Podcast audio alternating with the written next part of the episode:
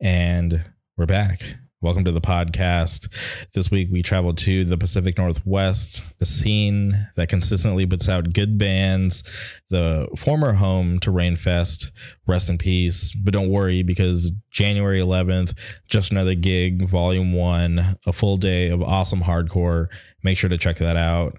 But finally, guys, I know you've been asking and I've been trying, trust me we did it. We got somebody from the Pacific Northwest to come on the podcast. Joey, I'm really happy and thankful that you're able to make it work. I support his podcast, all the bands that he's in, the work that he puts in. It's awesome. I had a really great time talking to him, and I hope you guys enjoyed this conversation as much as I did. So, without further ado, welcome Joey to the podcast.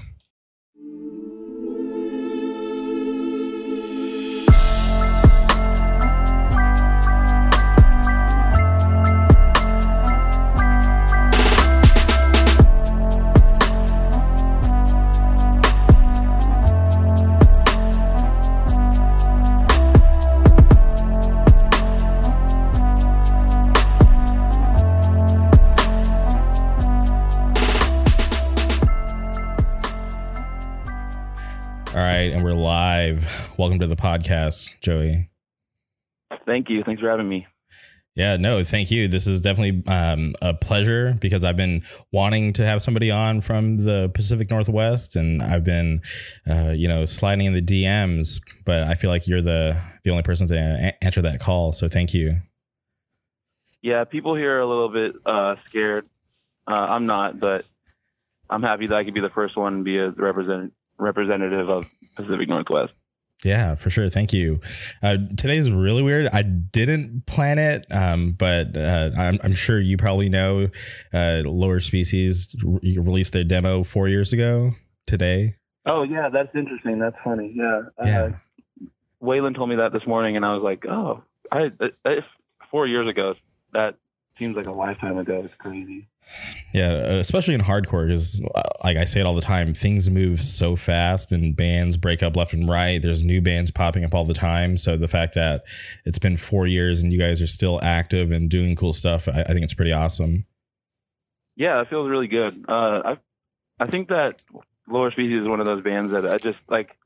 That's a style of music that I just really, really love. That like '87 demo style, like breakdown, raw deal type of shit, and uh, all the people in the band at the current how the band currently is is like all my best friends in the entire world. So it's so easy to and like it's fun to get together and still keep doing the band and going on. We went on a full U.S. tour recently, and that solidified us as like, dang, this is really where, really where I want to be right now. Yeah, and speaking of that full US tour, it's so rare these days for bands to go out and do a full US, especially you guys. You guys just went and did it solo. There was no tour package. It was just you guys hitting across the US, which I thought was pretty awesome to do in 2019. Yeah, it was it was actually like it was kind of hard to book just because I don't know. Everyone right now, I think the state, state of hardcore is a lot of like tour packages and like just trying to get on like hardcore bands trying to get on big metalcore tours and stuff like that. So you could see the like the repercussions of that, like while we were everywhere in the country while we were touring. Um, not that there's anything necessarily wrong with that. It's just not necessarily what I want out of hardcore. So it was it felt really fulfilling to like put all the effort to book this like book the shows get our van, get in, like, get all the merch print. I print most of the merch for my bands, like, get all of that stuff, you know, in the van and just pile in and just go. And it was just like six of us, the uh, everyone in the band plus our friend Morgan who came on the tour, and it was it was so fun. And I I I, I hopefully would do it again. And w- when you guys were in the booking process, was there ever any idea of bringing another band with you guys, or was it um, the idea to do it solo from the beginning? Um, we did have, uh, we did want, well, initially the first week and a half of the tour was with Distort, which is uh, our friends from, uh, we were, you're from Southern California, so I'm sure you know all about them, but they're from uh, LA, Fresno area. For everyone listening, they're incredible band, and uh, they were they agreed to come on tour with us, and it was really fun to have them for a while. And uh, after that, we were trying to get our other friends in uh, Dominant Force, but it just wasn't happening for Florida. But our really good friends in Devils then came and did uh, three or four shows in the Midwest with us, which was incredible. And uh, anyone who hasn't heard them should go check them out. Their LP is going to come out in, uh, probably next year sometime on uh, crap. I can't remember the record label, but they're putting out so much good stuff. They did the RJC uh, uh, Wound Man split, and they're just on fire right now. But Devils did. Uh, they came on tour with us for four days in uh, the Midwest, and that was that's all that we really wanted to do because we we kind of wanted to see the country and like play with the bands that we that people who booked us thought we we we should play with, and we saw a lot of really cool bands. So uh, I think that worked out for us. And tour packages, although are probably are fun, I've done them with my other band Gag, but uh, there's something to just be said about like the romance around just doing everything yourself, just being DIY.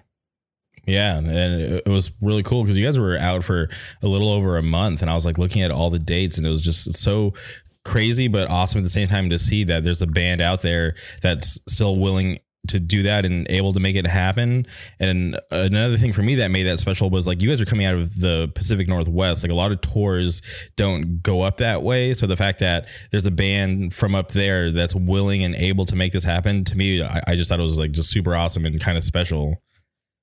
Yeah, the, that's true. Not a lot of bands come up here, which is a shame. Uh, I mean, a, a couple bands have come up here. I think in the last couple years, it's finally like starting to like be a full fledged scene. And obviously, all scenes ebb and flow.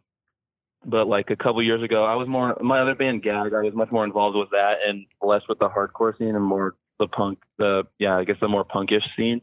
And uh, now I'm involved in pretty much everything because I just love everything. Uh, but uh, I hope that bands will start coming here more. I hope that just seeing us go on tour like will bring that people who want to come up here. It's a it's a long drive from the Bay, but you can play a couple of like a couple places and make it worth it. But uh, I understand it's a long drive, and being in a car for like longer than six hours is like a nightmare on a tour. So I get it. Yeah, and I, I, definitely do hope that that tour helped remind people that there is a cool hardcore scene up where you guys are from. And it's like I, I don't know if people just stop going up there because of the distance, or um, I don't know if they just forgot because you know things like Rainfest don't happen anymore. But for me, I've always known and kept my eye on what you guys were doing up there. So any anytime there was a band coming out of there, you guys touring or anybody playing up there, I, I always just like pay attention and just uh, want to tell everybody like, hey, there's still a scene up in the Pacific Northwest. Like more bands should go up there and people should be paying attention. That's that. That's I mean that's awesome. Just I think that the fact that anybody cares at all is really great, and uh, I think something that's really cool about people that like like lower species or gag or uh, I guess a lot of the stuff I do is that they'll tell their friends about it and try to like spread the word on it because I, I don't know I don't know why I guess I just think that that group of people who likes the stuff I do uh, do that and it's really cool and uh, I've met a lot of friends through doing this and uh, I haven't met you I guess yet but uh, I hope I think I'll, you broke the news on the Ingrown and uh, Warren tour well, I think I'll probably meet you soon. Yeah, yeah. And honestly, I, um, I didn't know that that was going to happen. They just broke it on no, the podcast. great. Yeah. So I was like, all right, cool. I was like, thanks. Like, um, people who tune in can get that nice little nugget. Um, but yeah, definitely, I'm gonna go. Um, I'm definitely gonna go to the the program date, and I'm trying to go to the Thursday date, the the 18th, with Absence of Mind. Yeah, for sure. Um, but uh, I can't remember. It was like a couple of months ago, if I remember correctly. It was uh, Ecostrike. Um, they had like their little run on the West Coast, and I thought it was so awesome that they flew in and started up there where you guys are from and then made their way down. I was like, hell yeah. For me, uh, I just thought it was just such a cool thing and it was smart because instead of like trying to start in the middle of California, then go up and then come back down, because like bands used to do that, which I always thought was weird. I, I thought that was like the better move was to start up in the Pacific Northwest, then make their way down. Yeah, that, that was that was a really fun show up here, and I think a lot of uh, I think they had a great show. There was a lot of kids in there, and it was going off, and that's how it used to be. It, felt like, and it's cool that that they did that. I don't know, like that's a they're a bigger band, and I feel like uh, we can if they if they made that happen, other bands will want to make it happen too. Because there's if and also if you ask them, I'm sure they say the same you. And those guys are awesome. I think the reason why they came up here is they got the plug from Waylon because we played with them in Philadelphia, and they're like, what, what, what, would it be worth it to come play in the Northwest? And it definitely was.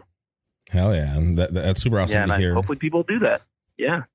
Yeah, because I remember uh, when Rainfest was a thing, like people always had good things to say about the shows that were going on up there. Yeah, the I wasn't as really in tune with the Rainfest stuff until the last two years of the of the fest, uh, just because it was kind of a different scene than the stuff that I was doing. But uh, I never like no beef or anything like that. Just uh, I was always on the first couple of times Gag got asked to play Rainfest. Uh, we were on tour because in like 2013 to 2015, we were like on tour like four to six months out of the year, and had a lot of those happened to be in the spring when uh, Rainfest was happening. But I know that after going on tour and meeting a, a bunch of like uh, Waylon and Matt and Casey's friends, that Rainfest has like this really crazy like I don't know, like people outside of the Northwest love it. People here love it too, obviously. And uh, those guys, one of the guys from that is Zach is like booking another fest in uh, January, which is cool. And I think he's like testing the waters to see could we start doing like a thing like Rainfest again, which is cool. And already has a built-in audience of people who like look back at Rainfest fondly, like you or like a, a bunch of other people I, I met on that tour. Yeah, and you're talking about uh, just another gig, which is happening January 11th. Yeah, that's correct. Yeah, and the lineup is cool. Uh, I, am looking at the flyer Yeah, right now. cool. Yeah, for for it being just like one day, I I, I think that they definitely got a pretty sick lineup. yeah, it's for one day. That's going to be just jam packed full of like wall to wall bands you want to see, and the the venue it's happening at is going to be pretty choice for what they're booking because it's it's pretty big and having a normal show there is sometimes weird, sometimes good, but uh, nothing's worse than having a fest where you like go there and no one can move around really because it's so like filled to the brim with people. Even though that's a cool thing, that's a cool problem to have. It's there's you know you're not gonna want to. I'm I'm hoping that once we start playing, people aren't gonna be like I'm uncomfortable. I don't want to move, so I'm just gonna watch. And that's that's the, every band's nightmare is to just sit there or play your play your songs and have someone come and be like really good set, but the whole room is just like completely uh, apathetic or something. Yeah, and then you're just kind of puzzled. Like, is he just saying this because he probably feels bad, or did they really feel it and they were just too shy to mosh, or like what, what's actually going on?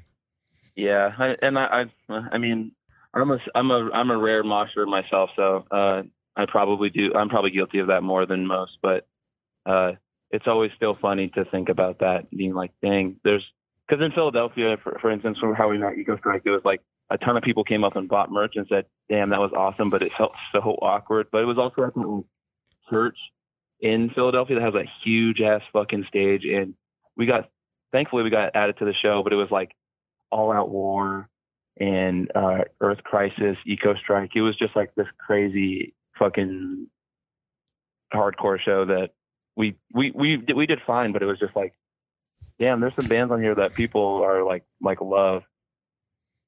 And uh, how'd you guys get added to that show? Um, we needed a, a show that day, and uh, Bob Wilson uh, asked if we could get on it, and luckily we were able to uh, just hop on before all the other bands. Oh, that's awesome! Shout out Bob Wilson. He's a great guy. Yeah, he's been very helpful for me uh, in the last couple of years. He booked a, he booked Gag and uh, He's on FYA. He's uh he's obviously doing numbers and doing cool things for a scene up there and in Florida, I guess. Yeah. Shout out that. So, can you kind of go back and talk about how you started getting into this kind of music? Oh yeah. Um, um, I guess it's hard to exactly pinpoint it, but uh, a lot of a lot of I'm a fucking nerd, and I'll do the homework to like look and listen to everything I possibly can because I want to know if it's good or not. So I've listened to a lot of shit that sucks ass really bad. But uh, you when you go into a CD store, and I'm from Olympia, Washington, and uh, there used to be a record store there that I would just walk in. If I thought it looked cool, I would just buy it, or uh, ask the guy who was working, who was the singer of Sex Vid. I would ask what's something I should buy, and he would just like give me a CD or something and say, if you like this, uh, come back and give me 10 bucks. If you don't like it, then uh, just bring it back and I'll sell it to someone else. And I found a lot of cool stuff that way. And mostly just like seeing kids at my school who are like you know, wearing Crass shirts and stuff. And like this, the aesthetic of this thing is something that is, I want to check out. And then looking into like gauze and Crass and gizm and shit that's just looks really I don't know. There's something very specific about uh, when you see a gauze logo, you know what it is. When you see Gizm art, you know what it is. When you see Crass, when you see the Crass logo, you just, you know, it's it's there. And finding out about that stuff by going to a CD store and being like, do you have any of these things? And then having to like, uh, just mystery grab something and getting Who Killed Bambi by a that Sex, like Sex Pistols soundtrack, and just digging in deeper and going and seeing shows and just hoping you see something cool and just totally going in blind. I'm that's pretty much the way that I got into music is just just guessing until I figured it out. Damn. That that's kind of cool that the guy at the record store was willing to just be like, "Hey, take this," and willing to give it to you, and then just taking the money the next time he saw you, if you liked it or not. I, I think that's pretty awesome. Yeah, that's I've actually had that experience with a couple uh, people, and he's a huge one for when I was like 14, 15 years old and just figuring out about like hardcore punk and him being like, yeah, this this contemporary stuff is cool, but make sure you're paying attention to the old shit too. And the guy who bought that record store, it's called Phantom City. The guy who bought that, Dave, who runs Twenty Bucks Spin, also uh, hooked me up like that. He, I would go in and like, know, getting into black metal and death metal stuff. He was like, here, check this. Like, you like despise you. Uh, check out this uh, insect warfare record or whatever. And, and I said, okay. And I just, and then the next time I came out, I just bought him an additional $10 for whatever else I was going to buy. And uh, I'm really blessed that I've had people who trust me like that.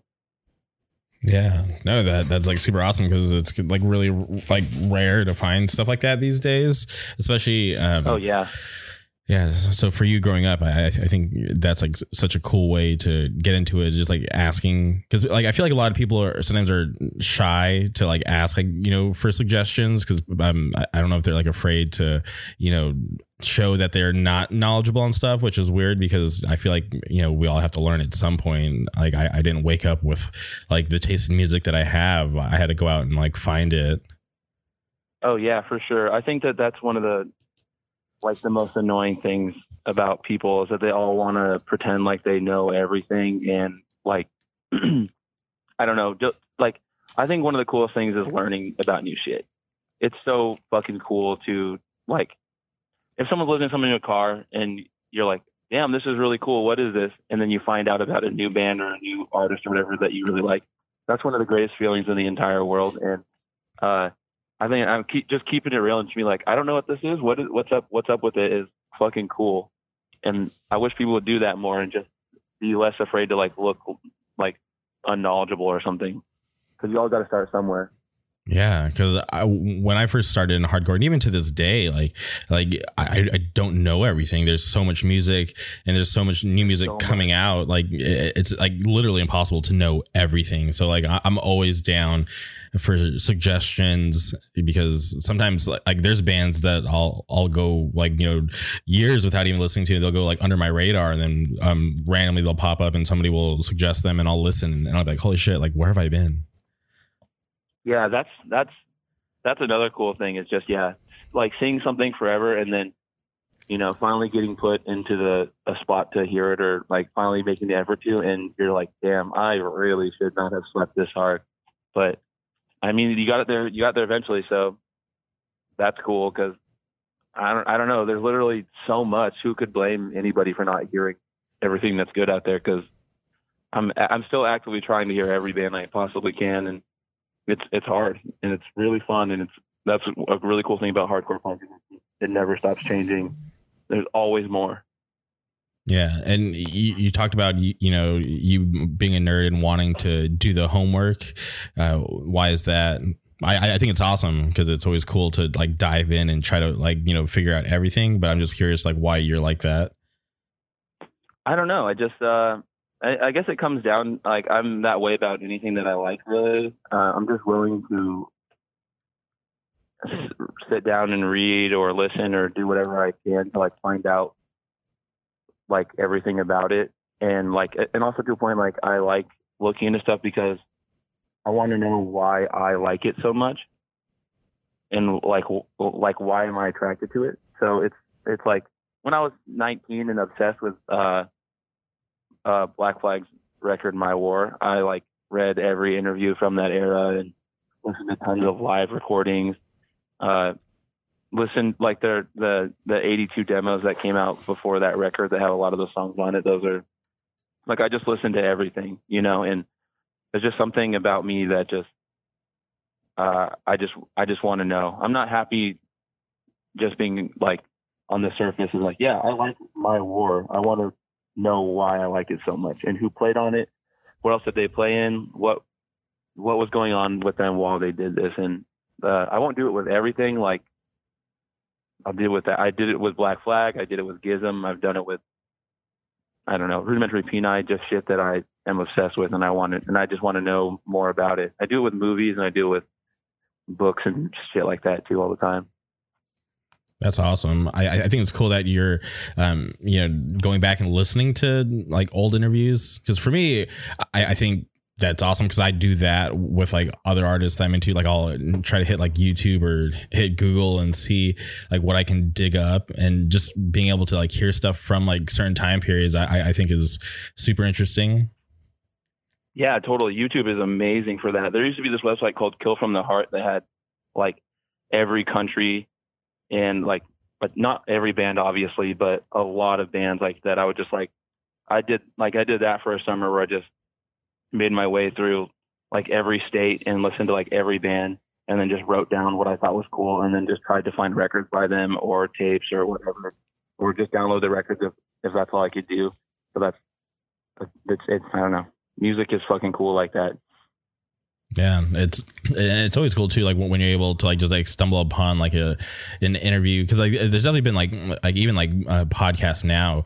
There's ones that I'll listen to and just want to like re-listen to the same podcast and like you know try to pick up things that I didn't get the first time and just try to analyze it like probably way more than I ever should. Oh yeah, totally. Yeah, no, I get it. Uh, I love analyzing shit, obviously, but uh, I mean, that, I think that applies to anything. Also, like whether it's like reading about Gizm or uh, I Love You Man, I can watch that movie over and over and over again and find a new joke in it that I think is funny. You know, so I think you could do that with podcasts. You could do that with pretty much anything. And uh, have you always lived in Washington? Yeah, um, I've, I bounced around up here uh, a few places, but I'm originally from Colorado, but I moved here when I was really young because my dad died. Um, but uh, I've been in Olympia or Seattle pretty much for like the last my whole life, pretty much. And how old are you? I'm 29. 29 okay. Oh wow. Okay. So we're like uh, around the same age. Um and i do this with like any person that i talk to that's from washington. Um there was this band and this is like myspace days. They're from uh, uh spokane. Uh, am i saying that correctly? Yeah, yeah. okay. Yeah. Uh, th- there was this band called um, spokane and they were called made for war. I don't know if you ever heard of them Um, I don't think I have, but the it sounds familiar. What year was this around? oh man this is like uh i honestly i want to say like 2007 2008 they only had a three song demo but they had um the singer of furious styles do guest vocals on one of their songs which i thought was crazy because it was just like a demo and um, oh yeah, that sounds really fucking familiar. Damn, okay that was a that's really funny. Made for War. I, I, I'll have to look that up. That sounds that sounds familiar, but also uh, Mexi Mike was all over uh, Seattle and I guess the Northwest. He was Furious Styles was a was a hometown favorite for a lot of us. yeah you know i i saw them like years like years ago and uh, this is back when they still had two singers i don't think people like remember that Yeah, that that is a forgotten fact for sure. Yeah, which is crazy, but I I, I definitely enjoyed that band a lot. Yeah, they they were. Uh, I was like 16 years old or something when they were like playing a lot, and I I saw them a lot of times and have have like a lot of really funny memories around uh, the group of friends that would come from Olympia to Seattle to see them, and that's I haven't I haven't also haven't really thought about Furious Balance in a while. So it's interesting to even consider it. Okay, damn. Uh, I'm trying to think of like some of the, the older bands from Washington that, that I really liked. Um, there's a there's like a pretty long history of like melodic hardcore and stuff from here, which I'm not really down with, but uh, like I think that there's value in some of the like in some of those bands. I think that there's a band from here called Keep It Clear that was really good. There was a band called uh, In Stride that was one of the craziest shows I've ever been to in my entire life. Where the singer like had a heart attack while he was singing because he was just going off so hard. Oh wow! And yeah, and it, he like was like laid out for a while, and uh, I think he's living in Europe somewhere now. Uh, but then uh, when, when I was like a kid, like the bands, I was like seeing like Champion and Blue Monday and shit like that all the time. But uh, I honestly couldn't like tell you if I tell you what Blue Monday sounds like anymore. I saw that uh, tour. It hit Chain Reaction back in the day, Champion and Blue Monday. Yeah, I'm sure that was like. I'm sure they still have like ceremony and like trash talk when they first started on it and stuff like that too. Yeah, it was a long time ago. Um, th- th- yeah. Th- this might be controversial, but I feel like I have to ask. Uh, there was a band a couple years ago, or maybe longer than a couple years ago now, but they were fresh. They weren't around that long. They're called uh, True Identity. Yeah. Uh, I saw them. I think that when I saw the, their videos of them live, I think they played one of the Rainfest. I can't remember which one it was, but I was uh, I, was curious about that video. I, I I don't know if it was because they were newer, um, or if people just didn't like them. But I was really surprised that like nobody was even like really going off, and like it always just kind of blew my mind because I thought musically I, I thought the band was awesome, but just like watching all the videos and just like people just kind of standing around, I was just so confused. Do you remember that band? I think it was just like yeah, I think it was just like a, a matter of like they were they were pretty new. They probably had not played a show yet. If and if they had, they only played one show. And also those like I can't remember exactly who was in it. I think Aram was in it. I think Chris Williams was in it. And uh, Chris is the fucking homie, and and he still comes out to shows now. He films shows and uh, puts them up on YouTube and shit, which is really fucking cool. But none of the other guys come out to shows or do anything, so people don't know really what they're doing because they're just like 30 year old like dads or like college guys now, which is fine and do whatever you want. But I, I, I usually only pay attention to like, I, I guess I, in the Northwest, I like pay attention to like what my friends and I'll go to a show and watch all the bands, but like I'll go to the show because I want to see my friend's band like Lexicon or something like that. And, the, and a band opens for them and, and then like, oh, cool. Yeah, this band Anoxia is good, but they're never around and I never got to talk to them or do anything. And at that point. Also, I think that uh, the like whole Jim Hesketh stuff was like just on the just on the edge about to happen. So it felt that even still like that True Identity uh, set felt pretty like like like a lunchtime break for a lot of people. I think.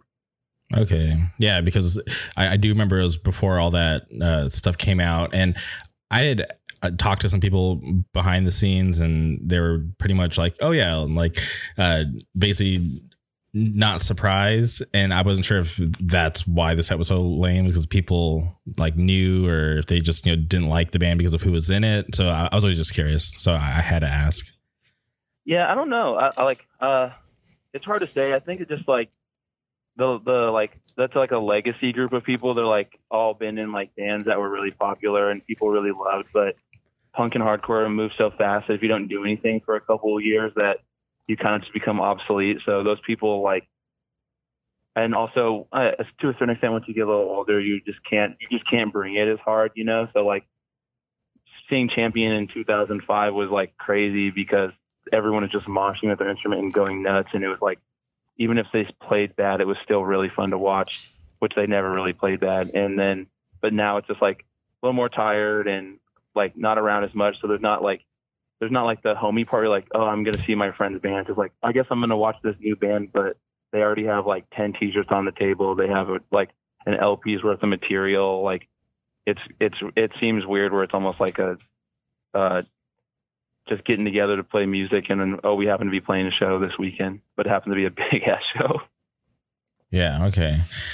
It's interesting. Well, I guess I should have been there if I wanted to see it live. yeah i mean probably not going to get another chance to see them Oh yeah, Right. never. No, th- th- there's no way. there's no way.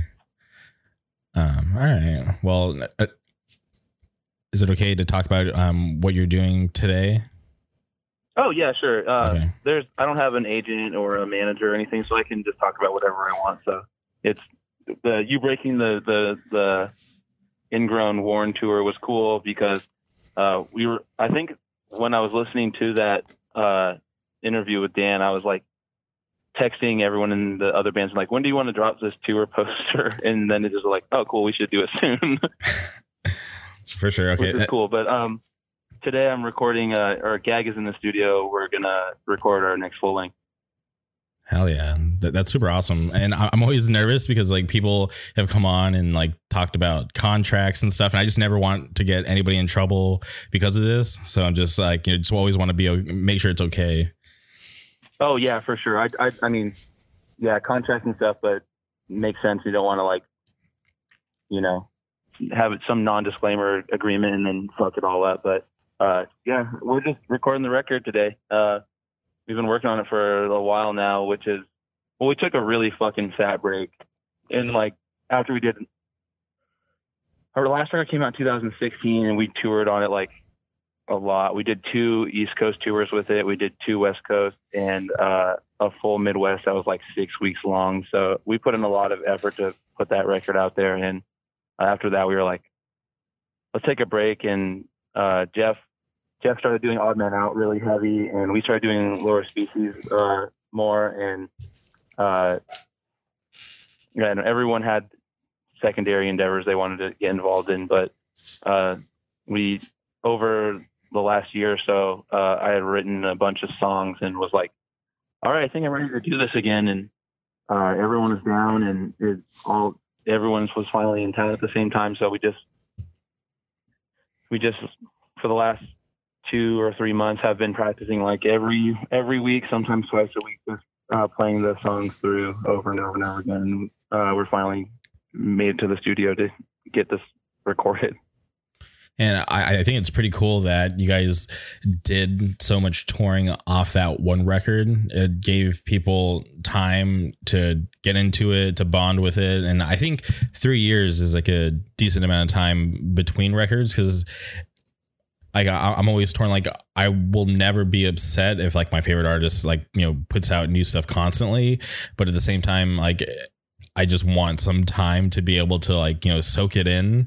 So I, I think it's Yeah. cool that you guys um, and uh, whether it be by choice or by not um, had time in between the records to you know the, and the people listening had time to be able to enjoy it and soak it in and not really be rushed on to the new stuff. Yeah, totally. I think that there's, I think that there's like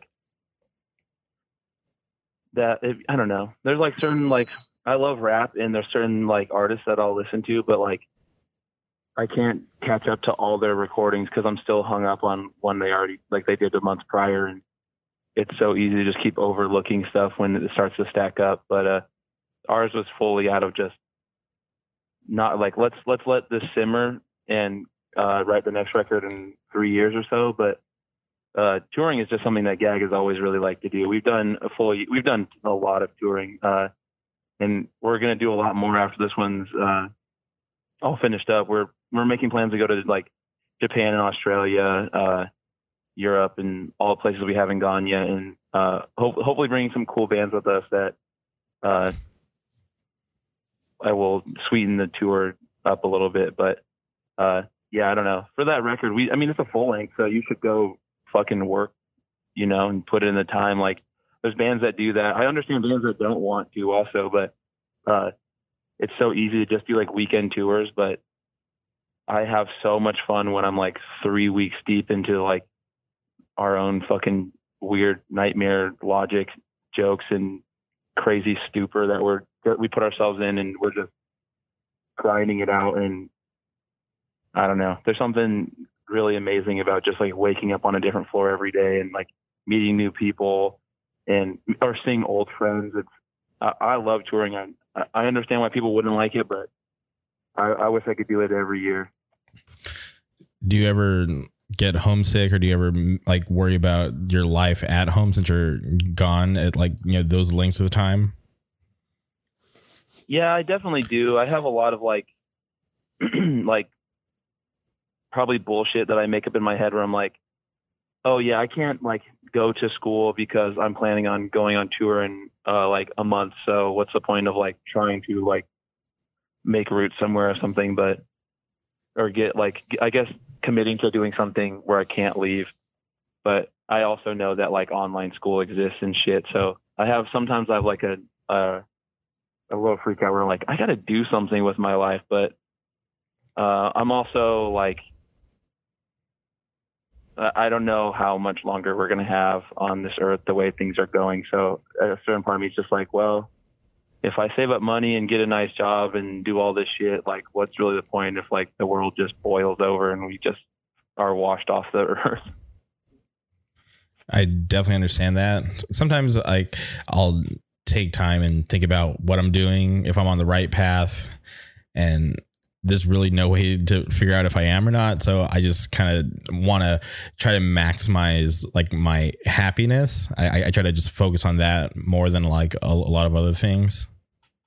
Yeah, I, I mean, I think that to an extent, we're I guess we're we're we're kind of blessed in that instance where I mean, the workforce is weird where people aren't uh, retiring and making room for entry level people, and it's there's like to make to think about having career like a lot of I think a lot of people just consider like, well, what could I do for a living? it's like, oh, I'll be like a Instagram influencer or I'll start a YouTube channel, which is cool and yeah, do it if that's what you want to do. But uh, I I, I don't want to start at like I don't want to do mail at like some giant fucking corporation in Seattle and try to work my way up that I'll never actually get there because people aren't going to decide they want to stop working because as long as there's more, you want more, you know? Yeah, I definitely get that. Some people feel like you just gotta kind of take control and just kind of kind of figure it out. Because I feel like growing up, we were kind of like you know, it's like you know, put in our head like you go to school, you go to college, and then you graduate, you get a degree, and then uh, maybe start a family or just you know you, you got to go through all that before you can like you know start making real money which definitely isn't true. Yeah definitely. Um, yeah i think that the trajectory of like a, a person's life is just like i don't know the i guess the the perspective of what you should be doing has changed a lot because i mean by the time my mom was the age that i am now she had two kids that were like seven and eight years old. She like just started her own business and was, you know, like we were we were poor, but it was we were climbing up and and not, now I'm just like I don't really have ambition uh, as far as like starting my own business or doing that. I just want to like do what I do, but do it well. And if I can like kind of scrape by every month, then I'm I'm happy with that. And I don't like. Luckily, my mom is really supportive, and she's like she wouldn't pressure me to do that the other stuff. My my sister like went the other way. She like is a dental hygienist and like uh like you know does normal ass shit, which is cool for her. But I don't know how I would feel or if I would be able to do that. Yeah, I, I definitely get that. Like my mom, all she wanted was for me to graduate high school. And then she just told me, you know, you can do whatever you want, just don't be a criminal and I'll, you know, support you and, you know, just hope that you're happy. So, yeah, that's pretty similar to what my mom's uh, philosophy on what she wanted for me too. But she didn't really uh, specify if she was okay with me being a criminal or not. yeah, I feel like it's like my mom. I feel like she like uh, tortured herself because she was um uh she came to to this country like when she was like a teenager, and then like growing up, she would watch like a lot of like weird Lifetime movies where like kids were beating up their parents or like you know like weird like rape stories.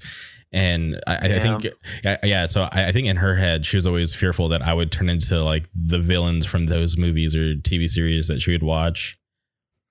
Dang. So you you kind of you were you benefited from the like a really low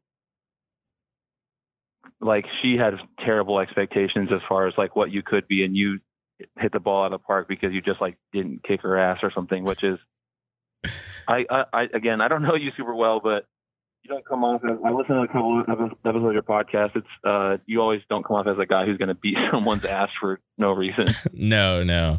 Um, I'm uh, just super chill. I'm all about having fun and having a good time and making sure everybody's happy. Um, I, I don't want to um, be the reason somebody gets hurt or you know has a bad day. So not really into that yeah, stuff. I mean, that's that's a good way to feel. I think. Yeah, you love yeah. you love Disneyland, right? I do. That's cool. I love Disneyland too. Um, I love all that shit.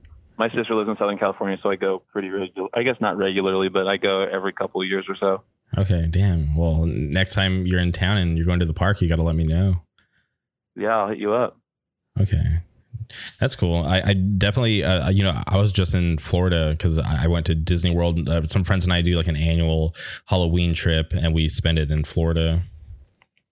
Damn, that's fucking cool. I've never been to Disney World and I really want to go. We tried on the Lower Species tour, but by the time we got to Florida, everyone was like, uh, we probably shouldn't all pay like whatever hundred plus dollars to get into the park after being on tour for like four weeks or something. Mm-hmm. Yeah, it's definitely expensive, especially now because like every year they keep raising the prices. Yeah.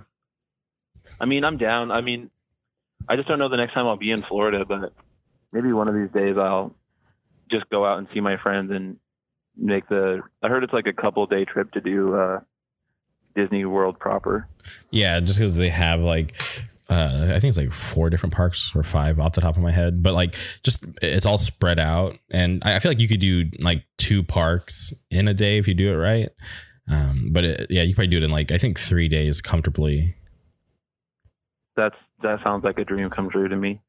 Yeah. Well, plan it for the gag tour. Oh, that's actually not a bad idea. Dude, gag does Disney World. We probably, I mean, I know everyone else would be down for sure. Maybe just Jeff wouldn't because it would cost more than $8, but maybe we'll just, maybe we'll be able to band fund it or something. Yeah. No, uh, is Jeff super like frugal? Yeah, he's a, he's a frugal individual. Okay. Well, yeah, just uh, try to sell them on it. It's like the best thing to do in Florida, to my knowledge. If there's something cooler, somebody let me know. Um, uh, going to the beach is pretty fucking bomb. Oh, uh, I haven't done that. It's in. Uh, we swam in uh, Miami on the Lower Species tour in like whatever month is like April or something or March, and it's it was crazy for us for a couple reasons because a like you, there's the beaches here you just don't really swim in and the water just doesn't get warm or feel comfortable to get into. Yeah. And uh, the fact that it was april was psycho that we were swimming. That was like my first swim of the summer essentially. Okay. I've never been and that far people south. there are, are great. I love florida. Like I, I, we're always like people there always treat us really well and they obviously have a, a huge like hardcore punk scene, which is really fucking sick. There's a thousand fucking bands from there that are that are great. And uh, going to Florida, just even if I didn't get to go to Disneyland, just hang or Disney World, just hang out with my friends would be bomb as fuck. And you know, everybody keeps telling me to listen to um, Armor and Protocol. Yeah, their uh, Protocol's pretty cool. I just heard Armor for the first time the other day actually, and uh, they're pretty good too. I got a, I still got to cop both of those records, but uh, I watched a video that my friend took of Protocol, and uh, I was just impressed by the live uh, footage of it, and everyone was just going off, and it was. I was like, damn, I should check this record out. And their record is pretty cool. It's the production's really crazy, but in a cool way. Yeah, so I, I definitely gotta check that out. Yeah, because um, talked to some people from Florida, and they're like, yeah, like Tallahassee has like these really cool bands right now, and then I know Dan has mentioned to me um, to check them out. Yeah, the I met the uh, one of the guys in Protocol, Jeff, because he booked the Lower Species Tallahassee show, and uh, uh, it was it was so weird. It reminded me a lot of where I'm from, Olympia, but uh, the I never played in Tallahassee before. As far as I know, there there wasn't like a big scene, and when we told our people we played in Tallahassee, they were like, "Well, that's weird," but the show was awesome and the vibe was really good. Everyone was having a really good time. We like played we like played CeeLo for hours outside of the venue after the show. Uh, it was like Tallahassee rock. Jeff Jeff and really killed it. So if they're going to Florida, hit them up. Hell yeah! And can I ask you about how the uh, Ingrown and Worn tour came together? Oh yeah, sure. Um, well, Ingrown has just been homies and uh, label mates, I guess. Uh, Alternative, uh, which is Waylon's label, uh, uh, and Ian Shelton from RJC. They did the Ingrown single, and I have I've known Ross for years now since Gag has been touring, and he's just the fucking homie. And we've been wanting to do like a tour with Ingrown for a long time, and we met Worn in uh, New Jersey, and Dan and like Pete, everyone just was so cool and really sweet to us. And uh, Dan tried to book a show for us in Wilkes there, but it, it didn't, it couldn't happen because their venue got like something, something happened with their venue, which it happens. I, I know Wilkes-Barre is like a small place. So in Olympia, we've definitely been in fucking venue droughts, but we met them there. And then I, I just kept in contact with Dan and we talked about on the trip, just like, what if we went on tour with Worn, and he sent me the new songs that they uh, did on the, for that Pop Wig cassette, and they're just banging. And I was like, dang, we got to make this happen. And we wanted to tour in December, and he was talking about how they were planning on going to uh, the West Coast with uh, some other band I can't remember, and it just wasn't happening. It was kept falling through. So I said, well, let's just let's just fucking do it. And Ingrown was down, and Worn was like, "Yeah, we'll buy our plane tickets." And I think that all the shows are pretty much booked now, but we just, I don't know, it just it just seemed like a all the all the stars aligned, and we were able to do it, and I'm really excited. Hell yeah! And then uh, Ingrown, I, I, saw them at Sound and Fury for the first time, but I feel like they've kind of been a little inactive since then yeah, they took a they took a pretty big break uh, from doing shit. They had another band, uh, or they're still doing another band too, Swarm Beating, and uh, and this band uh, Fight. They're they they've been like doing other shit, but uh, they all have like other hobbies outside of punk and hardcore, and so they like uh, were doing those things. And uh, I know some family stuff happened for one of them, so. Uh, but they're finally back in the saddle and like they came and played uh, OHC this uh, last uh, August, and their new songs that they they haven't released yet, but they played one of them at the show, and I got to hear a couple of the other ones in the car, and uh, that's it's just fucking madness. It's so cool, and uh, they're finally. Like, I think it's just like with the gag thing, or like they needed a break for a little while. They did a bunch of touring, and they just needed a, a, a breather, and now they're like ready to get back on it, which is really fucking cool. I was just curious about um, the last couple dates of the tour. When you guys were booking it, did you have any idea that For the Children was happening on the same days? I, I had no idea. No, no, no. I, I was talking with uh with X, who's like helping book that, I guess, and he's uh he's like, oh, it's pretty full of bands right now. I'll, I'll let you know if anyone drops or what's happening. So maybe we might be playing that or something. Who knows? But uh, I had no idea that was happening, but it, it's whatever. I, I suppose the LA's a really big fucking place, so. Yeah, because I, I, was thinking about how sick it would be if, um, and even though I was like I was excited to see the Orange County date, I, I was thinking about how sick it would be to have those three bands like that tour package on the For the Children Fest because I feel like it would be so sick to just put you guys in front of like that big audience. Yeah, I would, I would, I would love to play it. I love playing uh, I don't know if a lot of those people have heard uh, Worn Ingrown or Lower Species, so it would be cool to get us on that thing. But we'll, we'll, we're on it. Hopefully, we could just like it'd be cool if we could just like do like everyone does two songs or something like that, and we just ha- all share like a 15, 20 minute long set where we just all play a couple songs and then just on to the next. But uh, I don't I don't know if any of those a lot of I don't know if we would do well at the show or who knows I don't know. But uh, I'm always down to do weird mystery stuff and just take a take a big leap and see how it goes. Yeah, because what's the worst that's going to happen? You're going to keep the same fan base, and the people at the show aren't going to like you, or the people at the show are going to be super stoked to hear something that they weren't like into before. Yeah, totally. And I think, I mean, also like you play on stage and everyone just stares at you and throws tomatoes or something. But um, I mean, at the end of the day, like I don't expect anything out of anyone besides my bandmates and me to have a good time playing our set. So if I get to be on stage and on the ground and just play our songs with all my friends, and that's a really fucking good 15 minutes if you ask me. For sure. And you have like your own podcast, which um, we haven't really talked about yet. Can you talk about how you guys started or how, how the idea came together to do a podcast? Yeah. Um, uh, me, my friend Casey Shaw and I, uh, we've been he's in lower species also and he's in uh he's just one of my best friends and i guess through doing every movie is good we've become really close but uh uh basically we me and him were like probably the only people i know who actively go and see uh movies regularly up here like going and seeing movies in theaters. Like we both had MoviePass and now we both have AMC stubs and we just go, we'll go see anything. We'll go see them a couple times if we want. And we'd always just like outside of shows, just talk about movies that we saw. And a couple people were like, you would just gather around and just listen to us talk about these movies. And uh, someone was like, you guys should do this thing. And we, we like, we're like, no, that's like corny or whatever. People are, that's like, who cares?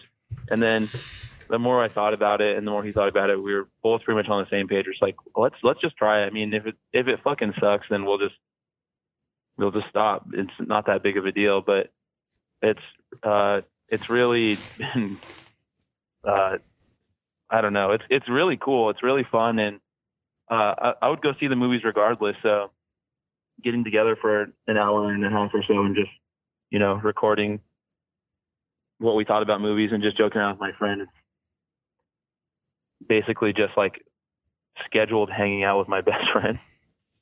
Yeah, no, I, I think it's pretty like entertaining. I was uh, surprised at how much I actually like laughed at some of the dumb shit that I heard on the podcast. I was like, I, I like you know, I was like, wow, this definitely can't be scripted because it's just too funny.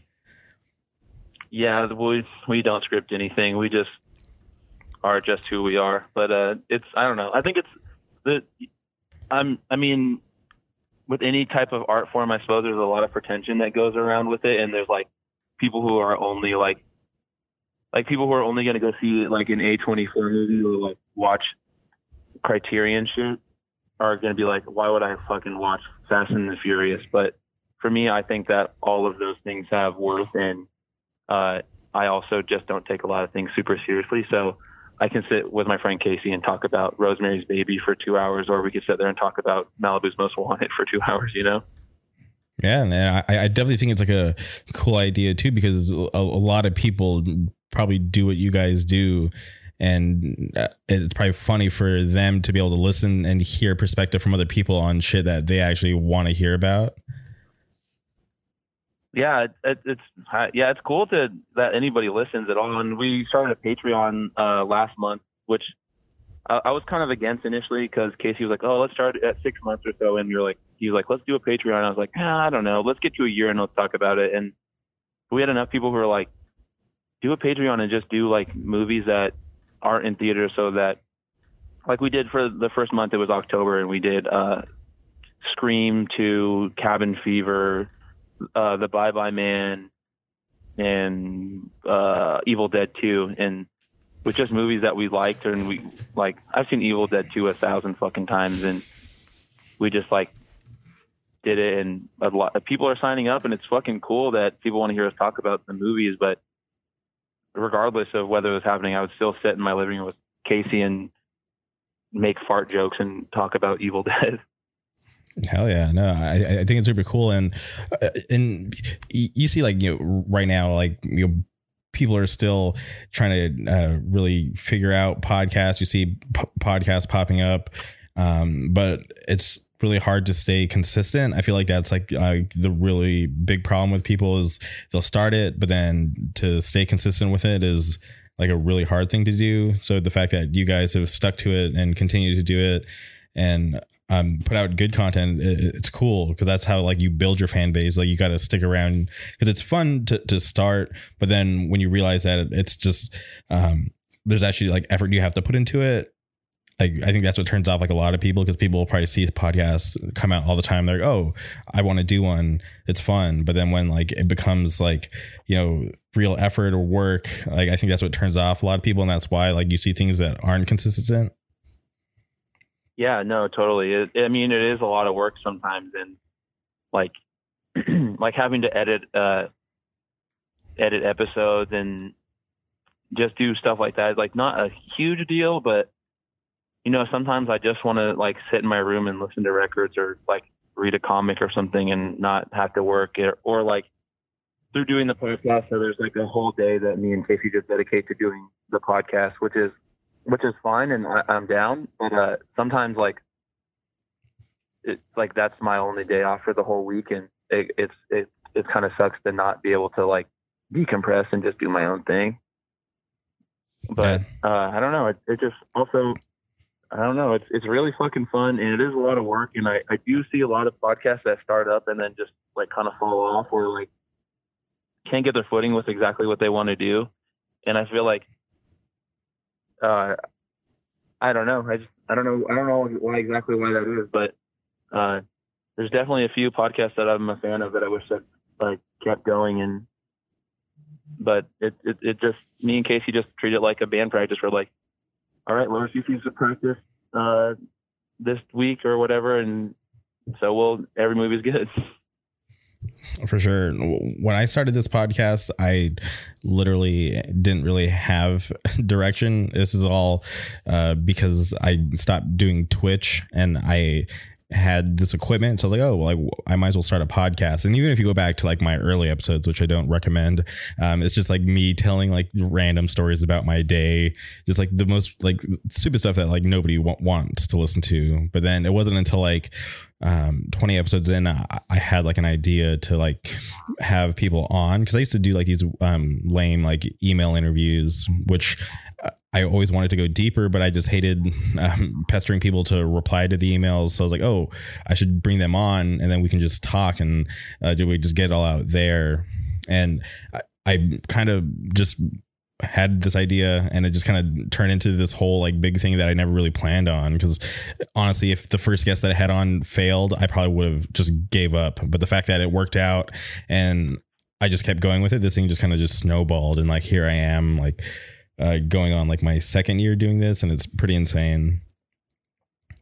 I mean, I mean, through consistency, you'll figure out where you find or like where you fall and like what works for you and what doesn't. And I I, I listened to a decent amount of your your interviews, and I think it's cool. I think you you found your thing and it and it works good. I definitely appreciate that, and it always surprises me when. I mean, I agreed to do it for a reason. If it was a, it was a clown shit, and I would I wouldn't have done it. Uh, thank you, and I definitely appreciate that because I I do this and. I, I know people are listening, but like it's always just really surprising to me that people do take the time out of their day to listen or you know put it on while they're doing something. I, I just think it's awesome. Yeah, that's exactly how I feel too. It's I think the fact that anybody cares at all is really amazing.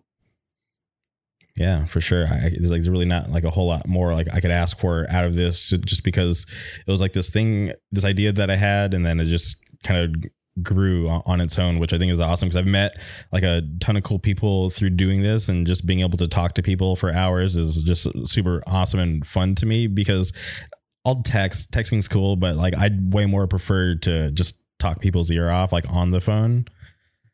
Yeah, for sure. No, I, I understand. I th- one of the coolest things about having like uh, an artistic endeavor or doing doing shit, whether it's a podcast or a band or or just art or whatever, like is you'll meet other people who like or who are doing shit like that or like what you're doing and making friends and being able to cut it up and just talk like talk shit with each other is really fucking fun and obviously pretty important for like humans to have companionship and communication. Yeah, because people are like, and it's definitely like part of the culture now, but uh, people are so buried in their cell phones. I feel like it's like people are, I think it's strange when like I'll go and say hi like in person instead of just like sending like a, a like their way or something like, you know, from the internet. Yeah, it's really it's everyone. I feel like a lot of times friendship is super artificial because of social media, like in the last couple of years. But I think I don't know. I think it's so much worth it to go just like say what up and you know dap them up and just be friends instead of just being like, uh, "OMG, you look like you look so cool playing guitar today." Guy who I'm friends with, like I don't know. It, it seems so weird. Why couldn't you go be physical?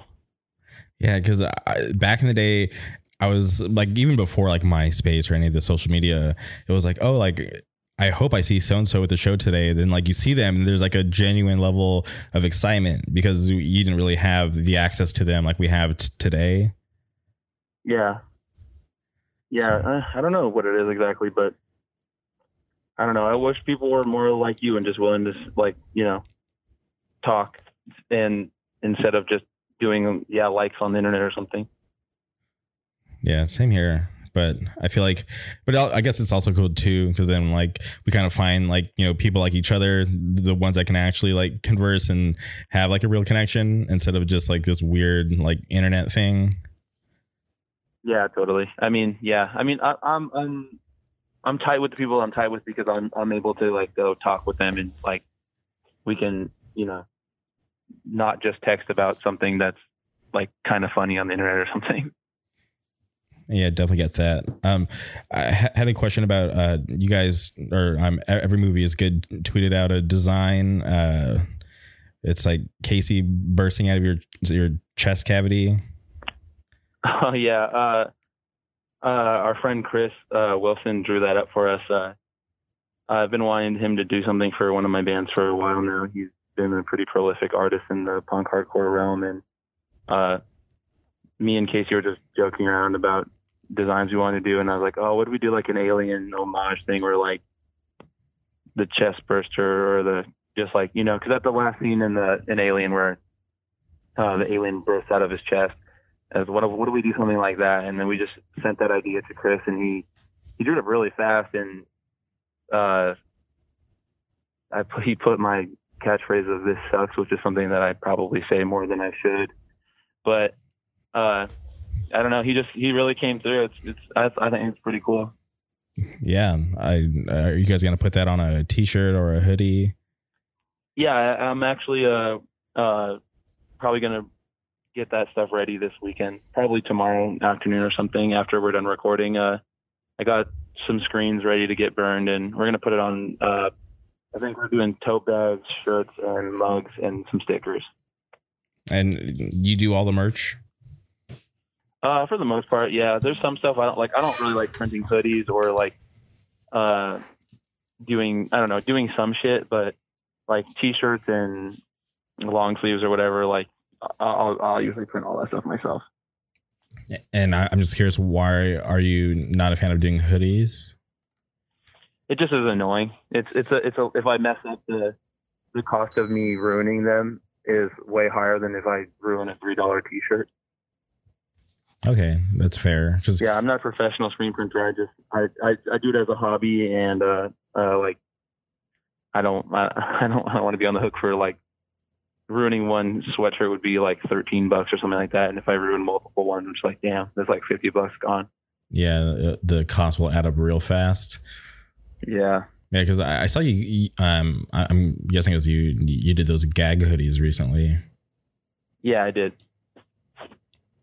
Those yeah, those were those were like a pre-order thing, and we just put them up because we our van needed some work, and so we don't really do pre-order stuff that often. But we're like, eh, it's I guess it's cold now. Let's do a hoodie. And this guy Kane Cox from uh, Colorado, Denver, uh, drew up this this stuff for us, and we just were like, "Oh, it looks fucking cool. Let's put it on a hoodie." And uh, if your band's looking for art, go hit up Kane Cox. His stuff is nasty. It looks fucking awesome. Yeah, I'm looking at it right now, and I didn't realize somebody actually drew that up. Yeah, it's cool. We, I was like, what if we drew like a dog with human eyes? And he was like, oh, let me get back to you. And he sent me that, and I was like, look, that's pretty weird. Let's go with it. Yeah, I, I think it came out actually really cool. Thank you. Okay, so and you're in the studio right now. Do you know how long that whole process is going to take? Is it just going to be done in one day, or is it? Are you guys going to be in there for a couple days? Uh, I think probably two days. Uh, we're doing like all the rhythm stuff today, and probably get get. We're we're a really proficient band, so we've played through the song a million times, and we're going to do it one more time for the recording. And I, uh, all of our records have been recorded in one day for the most part, and uh, giving ourselves two days for this one. I I want to do like a couple extra guitar uh, tracks and uh, just make sure it's sounding like I don't know. I have a lot of expectations for myself for this record, and I just want to make sure we hit all the hit And- everything I want to. Do you have a time frame when the record is going to come out?